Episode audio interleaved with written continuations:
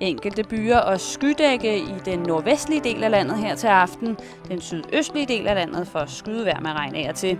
Temperaturer ned mellem to og fem grader. I morgen første regn. I de sydlige og østlige egne temperaturer mellem fem og syv grader. Nu er Simon Juhl klar til en tur i betalingsringen her på Radio fireogtyve syv. Der er et eller andet over naturen. Om man vil det eller ej. Og så er der de der lidt irriterende typer, der gang på gang skal forklare, at det er sundt at ligge ned og høre græsset gro og kramme et træ. Hold nu kæft, jeg har grinet af dem pænt mange gange. Mange gange har jeg skulle lægge øre til, at både shamaner, folk med klarsyn og andre former for medier har kunnet helbrede mig for både det ene og det andet. Og jeg har med få afstikker til akupunktur og zoneterapi ikke rigtig troet på noget af det. Jeg synes simpelthen, at det har været noget værre gøjl. I midlertid har jeg så fundet ro i mig selv til at være en gøjler og vide, at jeg er det. Og man kan selvfølgelig ikke tage afstand fra noget, man selv er godt tilfreds med at være. Derfor jeg har via nettet fundet vej til Naturbalancehuset i Herning. Jeg er blevet enig med mig selv om, at jeg bliver nødt til at hippie den helt op fra slap. Og være åben, hvad det så end betyder, over for den natur, som visse folk påstår er så umiddelbar. Det er en øh, mandag aften i Herning. Frysepunktet er her.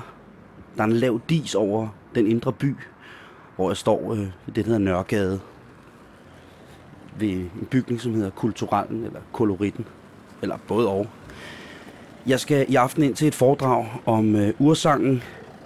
Og øh, det er noget, jeg har fundet på en hjemmeside, som hedder Urmoderens Sang. Det er et foredrag ved Susanne Emmidatter-Bænke, som øh, har taget en masse kurser og ved en rigtig masse om netop det, hvad ursang er og naturens energier.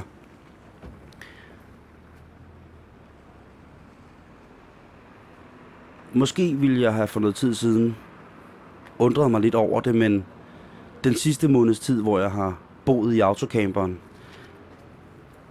har jeg mærket, hvad naturen gør. Ikke at jeg er på vej væk fra byen, fordi den kommer jeg sgu nok aldrig helt ud af.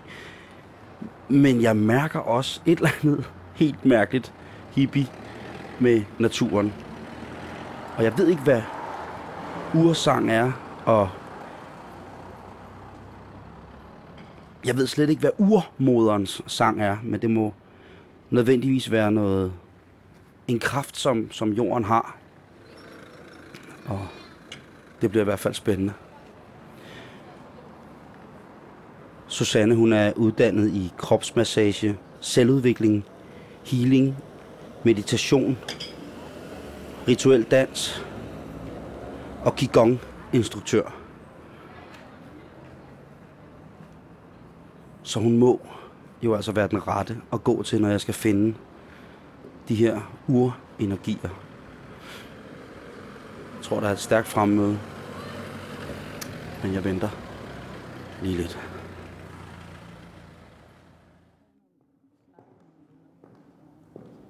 Jeg går ind på skolen og finder lokalet, vi skal være i.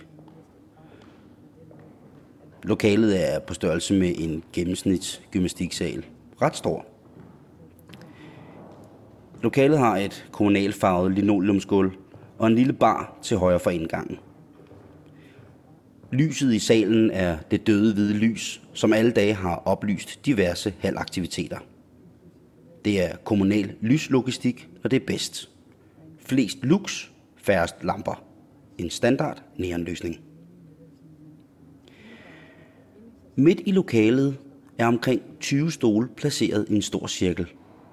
Og i midten af den cirkel ligger der et lille skind omkranset af tændte fyrfadslys. På skindet ligger små sten, som ved nærmere eftersyn er forstenet søpindsvin. Vi er ni fremmødte, fire mænd og fem kvinder. Som det første møder jeg den sædvanlige skepsis, mistro og let afvisende tone. Specielt alfahanden i selskabet synes let troet af min kammerats og min tilstedeværelse. Vi er nyt blod, en fremmed energi. Og ved ham der, den sjove, bare ind og lalle og tralle og lave hallo. Alfahanden er en stor flot mand, i naverbenklæder og en stram kortærmet t-shirt. Han er kortklippet, har en udpræget sund kulør, hænder på størrelser med små byer og som kronen på værket træsko uden hælkap. Jeg fortæller de fremmødte så godt jeg kan om, hvorfor at jeg er her. Og stille og roligt så falder mine og sikkert også deres fordomme til det kommunale farvede linoleumsgulv. For første gang møder jeg Susanne. Ved første øjekast en helt almindelig middelaldrende kvinde. Hun har hestehale, en striktrøje, jeans og et par ganske almindelige sko på. Med andre ord, hun ligner en ganske almindelig Susanne. Klokken er lidt over syv. Arrangementstarten er på Naturbalancehusets hjemmeside angivet til klokken syv. Mm. Jeg når knap nok at tænke tanken, hvor i jeg sidestiller alle os fremmødte med radiobiler uden strømmast til ende, før en, en af kvinderne med klar røst gør det klart, at vi skal til at begynde. Dog skal vi lige have fjernet elleve stole fra cirklen, så vi kan sidde i en lidt tættere rundkreds. Vi får hurtigt omarrangeret stolene og sætter os. Susanne får en kort introduktion af Naturbalancehusets repræsentant, og så begynder hun selv. Det første, jeg lægger mærke til, er hendes stemme. Hun taler helt roligt og blødt. Hun forklarer, hvordan hun normalt arbejder, og om, hvad hun kunne tænke sig at gøre her i aften. Ikke om, hvad vi skal, men hvad vi har mulighed for. Hun holder en kort pause, og så siger hun, men inden da vil jeg gerne lige fortælle et eventyr. Lige inden vi går i gang, spørger Susanne, om vi ikke kan få slukket lidt af lyset i salen. Men det kan ikke lade sig gøre kun at slukke lidt. Det er enten eller. Dog kommer en praktisk sjæl i tanke om, at man har mulighed for at slukke to lamper lige over, hvor vi sidder. Specielt, men i denne situation praktisk. Og det bliver gjort. Da de slukkes, bliver det lidt hyggeligere at sidde i den lille cirkel med fyrfadslysene indeni. Susannes eventyr er et gammelt Eskimo-fortælling, som handler om vores egen angst. Om hvordan det kan synes, at angsten bliver tydeligere og tydeligere, jo mere krampagtig, at man prøver at flygte fra den. Og om, hvordan man ved en jordbunden ro kan vende sig om, se angsten i øjnene, og måske endda forvente den til noget smukt, sågar levende. Det er et voldsomt eventyr, med nogle særdeles makabre billeder, som Susanne beskriver ned i mindste helt naturlige detalje. Og alt sammen med sin rolige og virkelig rare stemme. Det er egentlig ret barske løjer. Men fuck, hvor fortæller hun det dog fedt. Jeg kan se alle de billeder, hun laver. Jeg kan følge den voldsomme panikangst, hovedpersonen i eventyret udsætter sig selv for. Jeg får lynhurtigt hele tiden associationer til egne erfaringer, og det gør historien helt levende. Situationer, dufte og smagen af mit eget blod. Hmm. Det er jo fedt, det her. Det er jo fedt at sidde i Herning en mandag aften at få fortalt Eskimo-eventyr. Efter eventyret snakker vi lidt om symbolerne, fortællingen indeholder, og om konkrete personlige erfaringer, vi selv har haft med netop de her forskellige flugtforsøg, som man hele tiden laver fra sig selv og sin angst. Så tager Susanne sin tromme frem. Trommen ligner et kæmpestort rundt fad. Bagpå har den en snedig anordning af noget snor og en gren. Og sammen udgør det en konstruktion, så Susanne med den ene hånd kan holde trommen, og med den anden fører den kølle, hvormed hun spiller på trommen. Hun fortæller trommens historie om, hvordan hun engang for mange år siden fik den til låns af en medkursist, og om hvordan hun så gentagne gange prøver at aflevere den tilbage, for til sidst at få en mail fra ham, hun har lånt den af, hvor i der står, at hun bare kan beholde trommen, da han nu personligt har fundet Gud og ikke har brug for den mere. Et af Susannes specialer er spontan sang. En øvelse, hvor man bare lader sin umiddelbare lyd komme til klang. Her står jeg sgu lidt af. Jeg, jeg ved ikke helt, hvad det betyder. For jeg tænker automatisk toneart og melodi. Og lige i det, jeg så tænker det, begynder Susanne at forklare, at det intet har med toneart, melodi eller akkorder at gøre. Det handler bare om at lave en lyd. Lave den lyd, man føler. Jeg fatter stadig ingenting. Man kan da ikke bare synge en lyd, som man føler. Jeg kan da godt følge, at man får en bestemt fornemmelse i maven, hvis man hører et helt bestemt stykke musik, som man så har nogle givende, helt konkrete minder til. Men derfra, og så til bare at bryde ud i sang, som så ikke engang behøver at være sang, men også bare kan være en lyd. Så kan man lave et lille bånd. Ja, det kan man. Det æder rødme mærkeligt. Så begynder Susanne at trumme. Jeg kigger på min kammerat, jeg har med. Han er dybt fokuseret. Trommen lyder fedt. Den er blød og rar.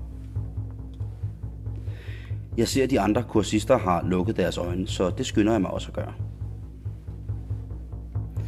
Men i det splitsekund, jeg lukker øjnene, begynder Susanne at synge. Hun spiller meget, meget stille, og hendes sang er tilsvarende svag. Helt naturligt sker der det, at når man lukker øjnene, så skærpes dine andre sanser. Min høresans er helt på stikkerne.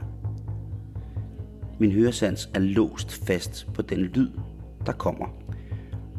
Lydniveauet stiger på både hendes sang og hendes tromme. Pludselig begynder de andre i kredsen at falde i med sang. Flere stemmer. Atonalt. Ikke i takt. I forskellige niveauer. Og pludselig lægger jeg mærke til, at jeg selv sidder og synger med. Shit. Og jeg ved ikke, hvor lang tid jeg har gjort det. Jeg har været her i under en halv time, og jeg sidder i rundkreds om et hareskind sammen med clairvoyante, medier og en shaman. Jeg synger med. Jeg lukker øjnene og synger med. Jeg åbner først øjnene, da trommen stopper. Der er der gået knap ti minutter. Og min puls hamrer afsted, og jeg sveder. Og det eneste, jeg har gjort, var at synge og sidde ned. Og er der gået ti minutter? Jeg har ikke den fjerneste idé om, hvor lang tid der er gået. På et eller andet tidspunkt mistede jeg tidsfornemmelsen en lille smule. Det var bare en lille smule. Da vi går til pause, hamrer min puls stadig afsted. Jeg sveder og har det lidt som efter første shot Ratzenpuls efter tre dage på tom mave. Så kan man lave et lille bånd. Skidt, ja, godt, dårligt, flot. Arh. Hvad er det? Åh oh, nej. Hurra. Jeg er rundt på gulvet. Og sådan fortsætter aftenen. Vi synger. Vi går rundt i lokalet imellem hinanden, imens Hanne spiller trommer. Let dansende og siger de lyde, der falder os ind. Efter øvelsen sætter vi os og fortæller, hvad vi har oplevet. For hver øvelse, der går, bliver det lettere og lettere for mig at lægge mærke til, at der ikke er nogen blokade hos mig. Jeg gør bare, som der bliver sagt. Jeg kan mærke, at jeg er lidt rystet, men det er okay.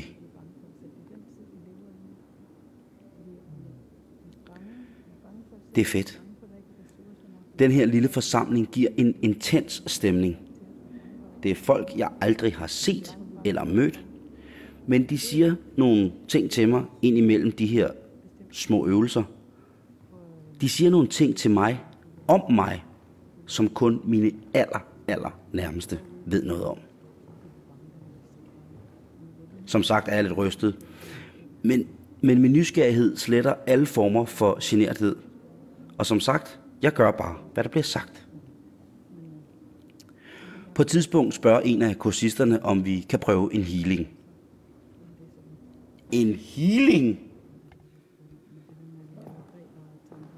Ah, okay, så var der vist ikke flere poletter til karusellen. På den anden side, der er et eller andet lige her. Lige her i Naturbalancehuset i Herning en mandag aften. Et eller andet, som jeg aldrig har prøvet før. Hele mit sanseapparat kører, og adrenalinen banker afsted.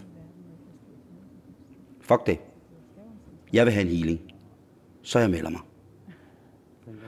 Og her får jeg lov til at starte min båndoptager.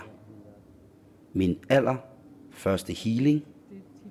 Naturbalancehuset i Herning en mandag aften. Hvad siger du? Jamen det, det, det, den ligger bare her. Så når jeg hører den vælte, så... så, så, så tager du det bare helt roligt, fordi du venter ikke. Okay. Ja, og hvis du gør, så hvis du vil ned og ligge eller ned, så kan du sige, at du bare man behøver ikke at stå stille og få. Hvis vi har åbne øjne, altså. Ja, men Simon, sig det, hvis du har brug for at sidde ned. Hvis du kan mærke, at du så sætter vi dig bare ned. Det er no problem. Det, altså, det er vildt, for man kan allerede mærke det, bare man går ind i kredsen. Ja, ja, ja. Det er ret voldsomt. Ja, ja. Så siger du bare stå, og så kommer du tilbage.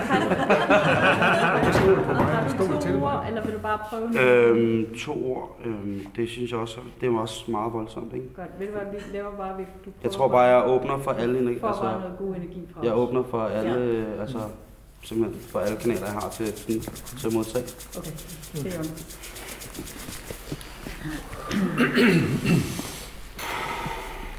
ja, benene ned på jorden.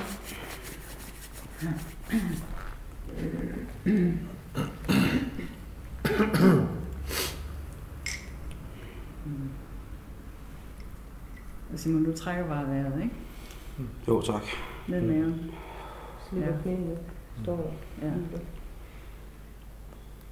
Du skal, du skal ikke enten at trække vejret. Du skal slet ikke. Du modtager det uanset om du trækker vejret eller ej, men det fedeste at trække vejret.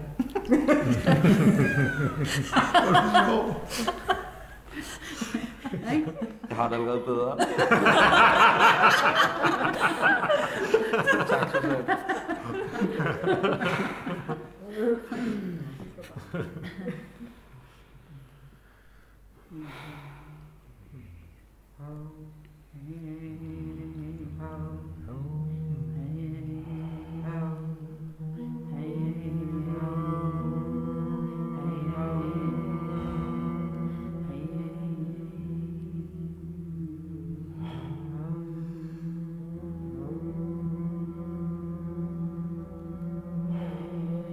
Yeah, yeah, yeah, yeah, yeah, yeah.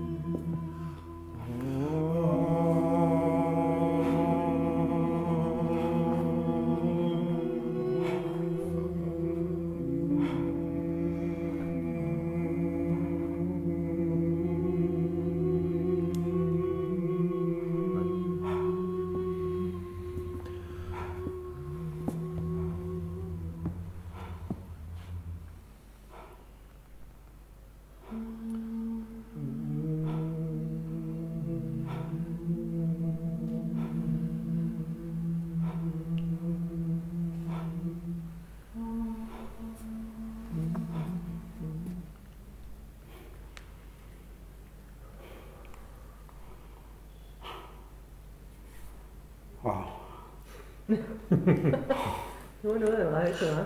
Fuck, mand.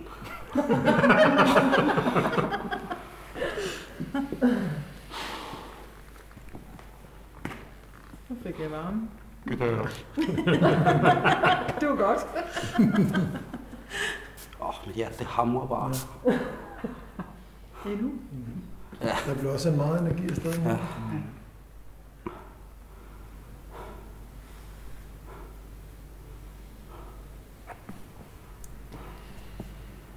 Tak, Jørgen. Yes.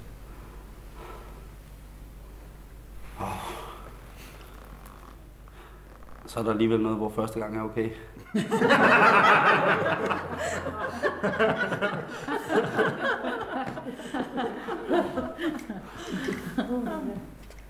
Det er jo helt vildt.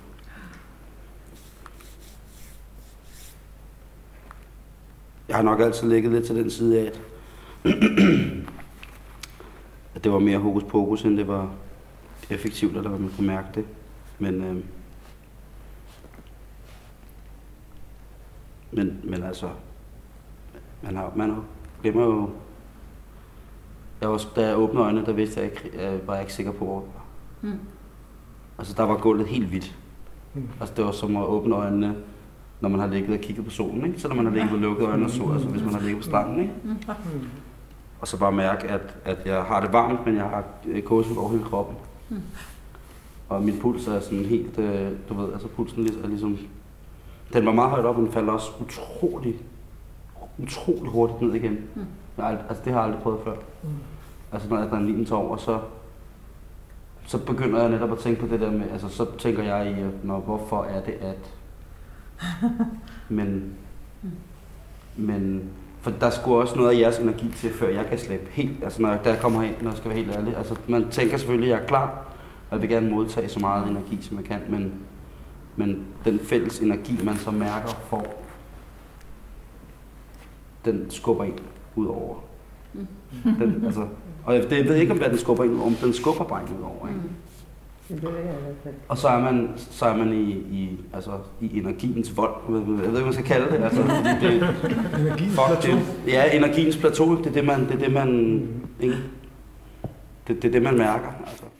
På vej ud til Dyssen har jeg kørt i togen over Djursland. Et tykt tæppe af hvid fugtig luft, som kun sporadisk har vist mig det landskab, som der omgiver Knebel og Kaløvig. Det er et kraftfuldt, bakket terræn. Lad os bare kalde det et pænt stykke dansk natur. Jeg møder Susanne på parkeringspladsen tæt ved Dyssen. Hun har taget skind, tromme og lamper med. Sådan nogle lamper til små fyrfadslys, vel at mærke.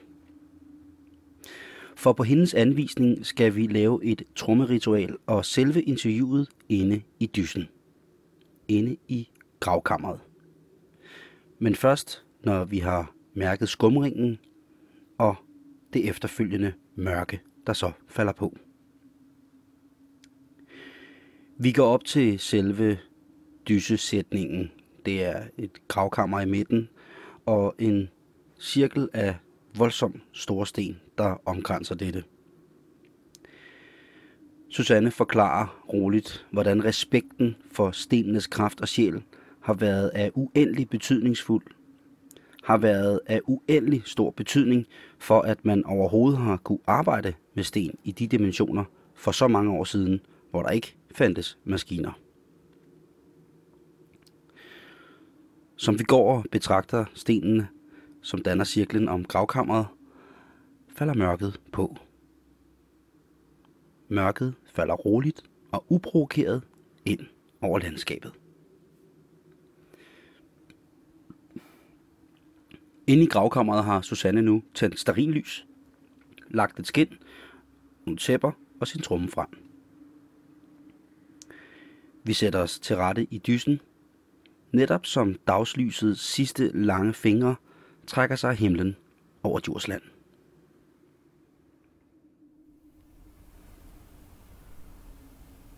det som, det som nu, nu startede vi på den måde, at vi bare snakkede og gik herind, men det som ellers er vigtigt, hvis jeg laver sådan en aften, det er, at vi starter uden for cirklen. Og så ligesom inden vi går ind, så laver jeg en hilsen. Fordi det her sted, det er blevet brugt som et kultsted igennem mange, mange, mange år. Og på forskellige måder, fordi man bruger det også stadigvæk i dag. Der er stadigvæk mennesker, der kommer ud og, og bruger det som et kultsted, ikke? Så der er meget energi her. Og så er det det, at stenene i sig selv husker den energi, der har været her. Så derfor er det meget kraftfuldt, at vi må få lov til at bevare hele cirklen, at alle stenene stadigvæk står her. Og hvis man går rundt og kigger på alle stenene, så kan man se den der utrolige forskellighed, der er i alle stenene. Og det i sig selv, det er noget af den energi, der er her. Så det, som jeg tænkte for, at vi sådan kan mærke, hvor vi er kommet hen, det er, at jeg kunne bare starte med sådan at, at lytte til stilheden, og så prøve at lægge noget, nogle lyde ind. Lidt ligesom vi gjorde der forleden aften. Og så vil jeg fortælle lidt om, hvad der er, jeg møder her. Ja. Det er... Så tager vi trommen senere, ikke? Mm. Den er ligesom så kraftfuld. Ja. Så nu er der jo stadigvæk om dagen, hvor der er mange biler.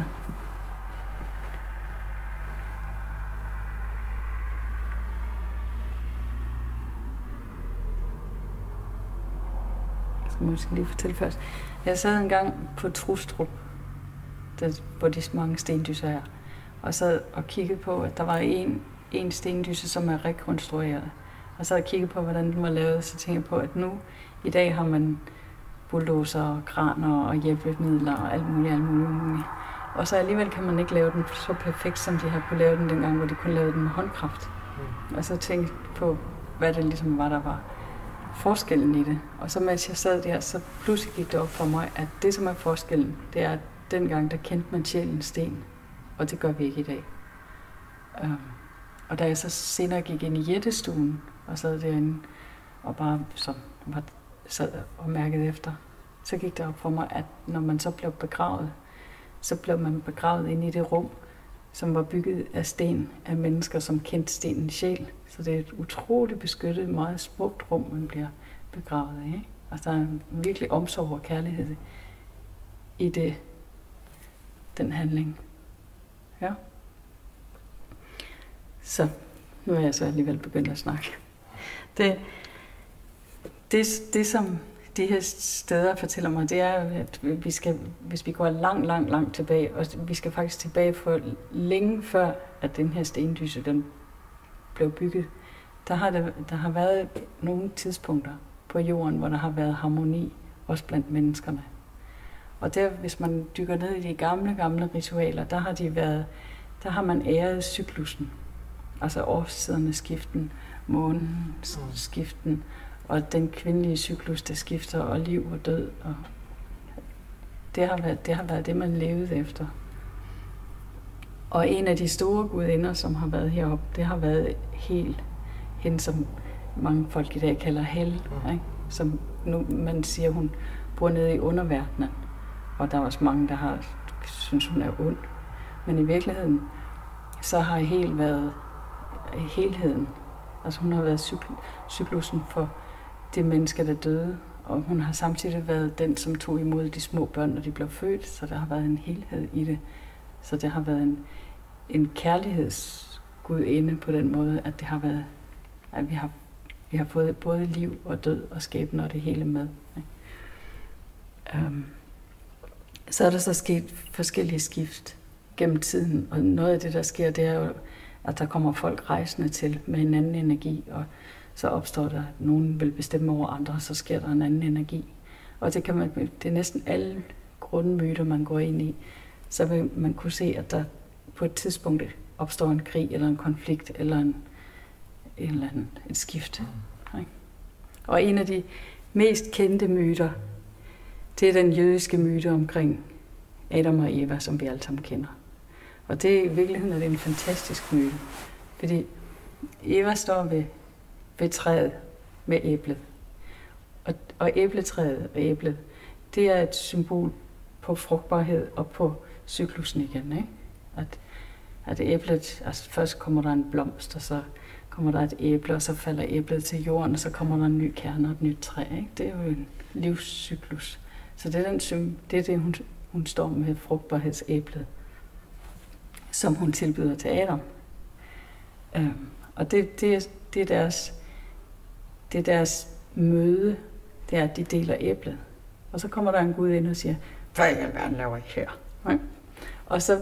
Og så, så forbander han dem på den måde, at de efter det, så skal de være blufærdige og gemme sig selv og, og være generet over for hinanden. Og slangen, som har hjulpet Eva, skal krybe på dens bug. Fordi slangen, som Eva møder, den er jo på vej op ad træet. Og slangen er et symbol på livskraft. Som, og når den, livskraften rejser sig, så rejser man sin bevidsthed. Ikke? Så det, det er meget tydeligt billede på, at der engang langt før har været en frugtbarhedskultur, hvor mennesket har dyrket helheden, frugtbarheden og møden mellem det mandlige og det kvindelige som noget harmonisk. Og så kommer der nogen, noget religion ind, som vil være bestemmende. Og så kommer man ind og siger, at det I gør, det er syndigt. Okay? Og så adskiller man det kvindelige og det mandlige. Og det har vi, der har vi jo mange årtusinder, vi skal tilbage, hvor det mandlige og det kvindelige har været adskilt. Og den kvindelige kraft har været dæmoniseret. Som vi har jo, her i landet har vi jo brændt mange hekse på bålet, fordi de har været for kraftfyldte. Det der sker, når mændene brænder kvinderne af, ikke fordi det kun er det, der er sket, men når, men når det sker, at man dæmoniserer det, der er i kvinden, det er jo, at manden også mister balancen, fordi der er ikke nogen at stå og læne sig op. Der kan ikke være Der kan ikke være et menneske, der er kraftfyldt, og et andet, som er svagt. Vel? Der, hvis der skal ske et, et ligeværdigt møde mellem to mennesker, så skal de jo begge to have deres styrke i. Så det blev en lang rejse tilbage. Og det, som jeg gerne vil sige med det, det er, at, at, at hvis, hvis man søger det spirituelle, så kan man jo godt have blikket rettet mod stjernerne, og det er ikke nødvendigvis noget forkert i. Eller prøve at søge forklaringerne i, hvad det er, man oplever, eller prøve at finde visdommen. Eller. Men nogle gange så handler det om at komme længere og længere og længere ind i sig selv. Fordi vi alle sammen er en del af jorden. Og vi er alle sammen en del af jordens organisme. Og det som er, det er, at inde i den helhed, i essensen af det, der er vi en naturlig del af hinanden. En naturlig del af det, der omgiver os. Og en naturlig del af jorden og helheden og stjernerne.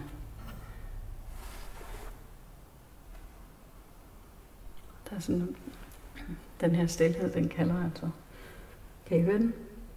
Der er sådan meget specielt stilhed her.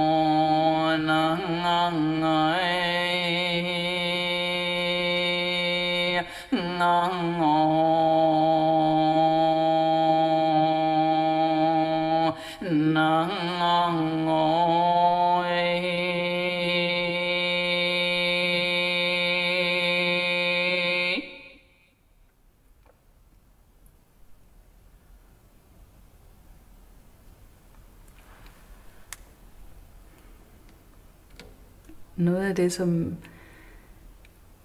er den vej, som jeg arbejder med, det er, at vi som mennesker prøver, tit prøver at forstå. Vi prøver at forstå, vi prøver at opleve, vi prøver at forstå. Vi oplever et eller andet, og så siger vi, det betyder sådan og sådan, eller det er det, det, eller det gør den forskel, eller det er fordi, eller vi prøver at sætte vores... Og noget af det, der er så stærkt med den her måde at arbejde på, det er, at, at, man, at vi lader det umiddelbart tale, som det, det er. Og det er også den fred, det giver i naturen. Det er, at vi behøver ikke at forklare, hvorfor at det her det opstår. Fordi det er noget, der gør det, naturen gør sig selv. Hvis man står op ad et træ og kan mærke træets put, så behøver man jo ikke at forklare, hvorfor man kan mærke den. Man kan jo bare være til stede i det. En, en, en af de første gange, jeg lavede nogle kurser, jeg laver nogle kurser, hvor jeg inviterer folk ind i nogle ceremonier og sender dem ud i naturen. Og, altså, hvor vi prøver igen, at det hele handler om at komme, komme ind og genkende din egen kraft. Ikke? Så kom, kom tilbage til dig selv, brug din egen stemme. Det, det er det, det hele handler om. Øhm, og så, så, så sidder de mennesker, der er vant til at arbejde med sådan nogle ting, i pausen og lægger tarotkort og siger, nå, så... Hvor jeg så går ind og siger til dem, det er ikke for at være lyseslukker, men, men prøv lige at gemme kortene væk, indtil at vi er færdige med kurset. Fordi vi bygger en energi op på kurset, som vi slet ikke skal prøve at forstå. Fordi i det øjeblik, vi går ind og, og forstår, hvad der er, der sker. Øhm, ikke fordi det behøver at være forkert at forstå, men der kan vi lukke døren en lille smule for det umiddelbare. At nogle gange så skal man tillade det uforståelige og gå igennem det. Og det er også det, der er så stærkt ved spontan sang. Det er, at du skal ikke følge nogen noder, og det skal ikke lyde specielt godt, eller det skal ikke være en bestemt kvalitet, eller det, det er alt muligt, det ikke skal være. Det skal bare være det, det er. Så det er min egen stemme, min egen stemning, øh, min egen umiddelbarhed, og sådan er det for alle mennesker i rummet, at det er deres, deres egne, som de putter ind i en fælles, at vi begynder at arbejde sammen i noget, som ingen af os styrer, og alligevel er vi alle sammen med til at styre det. Og det er den helhedskerne, jeg gerne vil, vil ligesom prøve at give et billede af, som jeg siger, hvis vi går langt tilbage i tiden. Der var der ikke også, måske bare tilbage til der, hvor de byggede stenlyserne, altså hvor der ikke har været elektricitet, hvor de kun har haft ilden som det eneste lys om natten. Ikke? Den måde, de har levet i naturen på, det har jo været med en åbenhed. At vi, vi kan, man kan ikke gå sovende rundt i naturen, når man skal lede af den. Og det ved du, som når du går på jagt. Man kan jo ikke sove sig til at fange bjørn. Altså det, det, det, det, det er i hvert fald en nattebjørn, ikke? Altså, man er også et dårligt menneske, ikke? Altså. Ellers er det måske bjørnen, der fanger dig. Men, ja. men øh, man skal være vågen, og man skal kende naturens kvaliteter. Og så i, i dag er vi kommet så langt væk fra den kraft. Men derfor skal vi jo stadigvæk kende vores livskvaliteter. Og, og dem, dem glemmer vi nogle gange, fordi vi stiller os ind i nogle absolutter, at der er noget, vi skal, eller det er noget, vi skal tænke på, eller der er noget, vi skal forstå, eller vi skal gøre som om. Eller... Og så, så glemmer vi det, at, at, fordi det er jo ikke, fordi vi skal tilbage til stenalderen, men vi skal leve vores liv med samme opmærksomhed. Og i den opmærksomhed, der har man umiddelbart kontakt med hinanden. Så vil det sige, når du, når du siger, at det her radioprogram, det handler jo også om os tre, der er sammen. Det er jo rigtigt. Det kan jo ikke handle om mig alene, fordi I er her. Og vi er jo en del af, vi giver jo energi til hinanden. Ikke? Hvis ja. Der kom en anden journalist og lavede en optagelse med mig, så ville jeg jo komme til at sige nogle helt andre ting, mm. fordi det er et fællesskab, der opstår. Og det, det, det, er, den, det, er, den, det er den form for samarbejde, som er i det umiddelbare. Altså, hvad, hvad er det, der er med den der, med, med stemmen, altså lyden, du laver? Stemmen, stemmen, er jo, stemmen er jo det, der er allertættest på dig. At hvis du har det dårligt, så kan vi høre det på din stemme, ikke? Og hvis du er sådan lidt, ah, ah, altså et eller andet, jeg skal have sagt, ja, så kan man også høre det på din stemme, ikke? Man kan jo høre, hvordan din stemme er. Og, og det, men vi tænker jo ikke over det. Men, men hvis man møder et menneske, som er i dyb harmoni med sig selv, så vil man kunne, kunne lide deres stemme. Ikke? Der er jo, altså man bliver tiltrukket af nogle stemmer, og man løber skrigende væk fra andre stemmer, og man kan høre Så det, din stemme er jo dit instrument, som kommer inden fra din, dine lunger. Det kommer jo inden fra dit inderste. Og det, det afspejler jo, om du spænder op og, og har svært ved at få stemmen igennem. Eller, eller om du har en stor mave og kan snakke sådan helt dyb. Og, og stemmen spejler.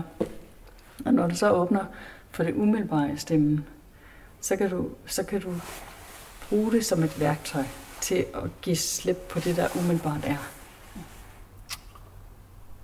Da jeg sad og kiggede på din hjemmeside, ja.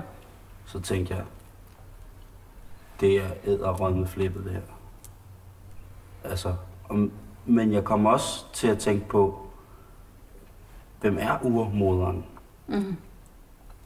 Altså, er der en urmoderfigur? Er der en, ja. Eller er det også et symbol? Ja. Det ved jeg ikke. Nej. Men det lyder, det lyder bare, altså når man læser din hjemmeside, Urmoderens Sang, så ja. Tænker man bare, åh. Og, og bagefter har jeg sådan tænkt, nogle gange, det er jo sådan noget, der kommer, mens jeg sidder i den her kreative proces, at jeg skal lave en hjemmeside, og jeg skal hedde et eller andet, og sådan noget. Så, og så for at udtrykke, at jeg arbejder med den spontane sang, den umiddelbare sang, hvor, hvor det, jeg leder efter, det er, det, det er urkraften, mm-hmm. ikke? Men det er jo også og bare være i det, der er. Ikke? Øhm, så, så kom det ord til mig med urmoderens sang. Det må være det rigtige. Ikke? Så ja. Efterfølgende så har jeg sådan tænkt, hov, det kan jo også godt lyde sådan lidt pralrøvsagtigt, som om, at jeg har patent på, hvad urmoderens sang er. Det er der jo ingen, der har. Men, men det, er jo, det afspejler mere det, det, som, det, som jeg åbner mig for. Ja, ja, det er mere det, det, det ikke? Ja. Og det er ikke det er igen. Jeg har ikke en speciel figur, jeg har ikke en speciel religion. Jeg er mere til at være en del af helheden. Første gang jeg oplevede det, det kommer jeg lige i tanke om nu. Jeg havde en periode. Jeg rejste til Frankrig lige pludselig uden nogen penge på lommen øh, og blaffede sammen med en franskmand, som jeg hurtigt fandt ud af. Han kunne kun snakke halvdårligt dansk, og jeg snakkede overhovedet ikke fransk, så vi havde sådan et sprog, som jeg skulle sådan gætte gæt, gæt lidt, hvad det egentlig den anden siger, ikke? Og på et tidspunkt fandt jeg ud af, at han var jo fuldstændig skudt ud af en ro. Altså, det var helt galt. Så mødte jeg nogle andre mennesker, og så blev jeg ved dem. Og, så, øh, og der røg vi meget. Vi røg meget. Både cigaretter og, og hash. Og, og der gik jeg faktisk ind i en psykose, og det kan jeg jo se bagefter. Det kunne jeg ikke se dengang. Men så endte med, at jeg sad hen i et hjørne og talte ikke til nogle folk, og var bare sådan helt. Og jeg havde bare de vildeste paranoia, fordi de snakker jo alle sammen fransk. Så jeg kunne, sad sådan og regnede ud, hvad de sagde. Og hver gang jeg kunne høre noget, der var sådan negativt, eller stemningen var negativ, så var jeg sikker på, at de snakkede om mig, samtidig med at jeg vidste, at så meget snakker de jo ikke om mig. Så det blev sådan en. Så jeg sad bare sådan henne i et hjørne. Sådan. Og selvfølgelig har folk tænkt mere og mere, at hold op, altså laver hun henne i det hjørne, ikke? Altså så der jo opstået sådan en stemning. Så skete det, at, at, jeg, at jeg havde jo ingen penge og sådan noget, at jeg fik nogle penge, så jeg kunne rejse hjem. Og da jeg så fik de der penge, så tænkte jeg, så behøver jeg jo ikke at tage hjem. Så kan jeg jo købe nogle cigaretter og give noget tilbage til folket. Ej, så var det sådan spøgt. Så, så jeg havde besluttet mig for, så jeg besluttede mig for ikke at tage hjem. Og så var det, at jeg lå oppe i lejligheden og var faldet i søvn. Og så vågnede jeg, og alle folk havde forladt lejligheden. Og så havde jeg haft en drøm, hvor jeg drømte, at jeg gik ned igennem et langt tog. Og jeg blev ved og blev ved at gå ned igennem det lange tog, og der var alle mulige forskellige vogne, og det var sådan en underlig, mærkelig drøm. Jeg tænkte, hold da op, lige der i vågnede, sådan, hvad, hvad er det her? Og så kiggede jeg rundt i lejligheden, og så tænkte jeg, nu, nu tager jeg hjem. Og så skrev jeg en seddel, og så gik jeg ned på banegården, og så tog jeg tog, og så kørte jeg direkte til Danmark. Øhm, og så kom der en kontrollør på et tidspunkt, der var sådan en tog, der kørte fra Frankrig ind igennem Italien og op. Så kom han, og så kiggede han på min billet og sagde, nej, nej, nej, du kan ikke sidde der. Og, sådan, og så sendte han mig ned i den anden ende af toget, så jeg gik igennem alle mulige pakkevogne og alt. Vi gik bare igennem det der lange tog, ikke nøjagtigt, som jeg havde drømt. Og så fandt jeg en vogn, hvor jeg, eller, eller en coupé, hvor jeg satte mig ind. Og så på et tidspunkt, så kom der sådan en mindre fyr fra Pakistan og satte sig ind i, i, i, i den coupé, og så kørte vi lang tid i tog sammen. Og så han var sådan en sjov mand. Han sad sådan og kiggede ud, så sagde han, at der var, at der var grønt i landet. Det var det ikke i hans land. Og så spurgte jeg lidt til, hvordan det var i hans land. Så sagde han ikke mere. Og så på et tidspunkt sagde han, må jeg se din hånd? Og Så gav jeg ham en hånd, og så kiggede han i min hånd, og så sagde han, nå, jamen, du har et spørgsmål, som du aldrig vil få svar på. Nå, og så tænkte jeg, og så spurgte jeg, og så svarede han ikke, så sagde han bare ikke mere. Han spurgte, jeg prøvede at spørge om et eller andet, og sådan noget. Så var jeg sådan, åh, okay. Så. Og så på et tidspunkt var jeg faldet i søvn, og så vågnede jeg op, så sad han ved siden af mig, og så havde han sådan hænderne rundt om mine hofter, altså uden at røre ved mig, bare sådan op. Og så da jeg vågnede, så satte han sig over på sædet, og så satte jeg mig og sagde, han er sgu da, altså, men jeg var ikke bange. Jeg tænkte bare, han var da en underlig mand, ikke? Og så stod han af et eller andet sted ude i Tyskland og gav mig min, hans adresse, og så stod han af. Og så tog jeg hjem til Danmark, og så fik jeg et arbejde, og da, da, da, da. Og så først lang tid efter, så tænkte jeg, hold op, hvor blev hele den der, hvor blev hele psykosen af, den var væk. Jeg, var, jeg bare stod bare af toget og fungerede fuldstændig, som, som, som jeg plejer at gøre. At alt det, som jeg sidder med nede i, selvfølgelig var jeg ikke i Frankrig mere, men det er helt sikkert, at der er foregået en healing i det tog. At han var sådan en vismand. Og så det der, det eneste han sagde til mig, det var, at jeg havde et spørgsmål, som jeg aldrig ville få svar på, ikke? Der har jeg siddet der i en måned i den lejlighed og spekuleret, min hjerne er ledet. Spekuleret, spekuleret, spekuleret. Uden der findes jo ikke noget svar på det, fordi det er jo, det er jo, det er jo en... en hashhog, ikke? Der, der findes jo ikke noget svar inde i det. Det var ren et eller andet spekulation, mm. ikke? Og så det var det eneste, han sagde. Han sagde jo ikke noget om min skæbne eller noget, eller noget. Han sagde bare det, ikke? Og så var det som om, at inde, et eller andet inde i mig sagde, når hvis jeg aldrig får svar, så kan jeg jo altså lige så godt lade være at tænke, ikke? Mm. Og så, så var det, det var væk. At jeg går så lidt ind i Rudolf Steiner-verdenen og, og bliver klogere og klogere og læser mange bøger og sådan noget. Det, det, det, altså for sådan en helhed. Så, så det har jo været sådan en fantastisk rejse, men, men hvor jeg så bryder ud af det, fordi jeg kan ikke følge alle de regler. Og så, det, det. Og så når jeg så skal have min, min næste søn, det er så ni år efter den første, ikke? Der, der oplever jeg, at jeg passer slet ikke ind i det system overhovedet. Og så begynder jeg at gå på shamankurser og på selvudviklingskurser, og så begynder der at åbne sig en helt fuldstændig ny verden for mig. Ja. Så kommer sådan mennesker fra andre kulturer, og, og jeg lærer noget af, af det med at være i naturen. Og, og det, selve det med sangen, det, det er for det meste kommet af sig selv. Og så, så, så har jeg så haft forskellige lærermestre inde, inden omkring, som har en vinkel ind i det, men Men første gang jeg brugte sangen, der var jeg, vi var på et shamankursus, hvor jeg var gået ud øh, i skoven om bagved. Og så havde jeg sådan, jeg vidste, der var mange ræve der, at jeg havde bare sådan lyst til at møde en ræv. Og så sang jeg en sang for at få lov til at møde den der ræv, og så gik jeg derud næste dag, og så buff, så stod den der. Så og der, det var bare sådan en lille ting, der gjorde, at jeg vidste, at jeg skulle arbejde med sang.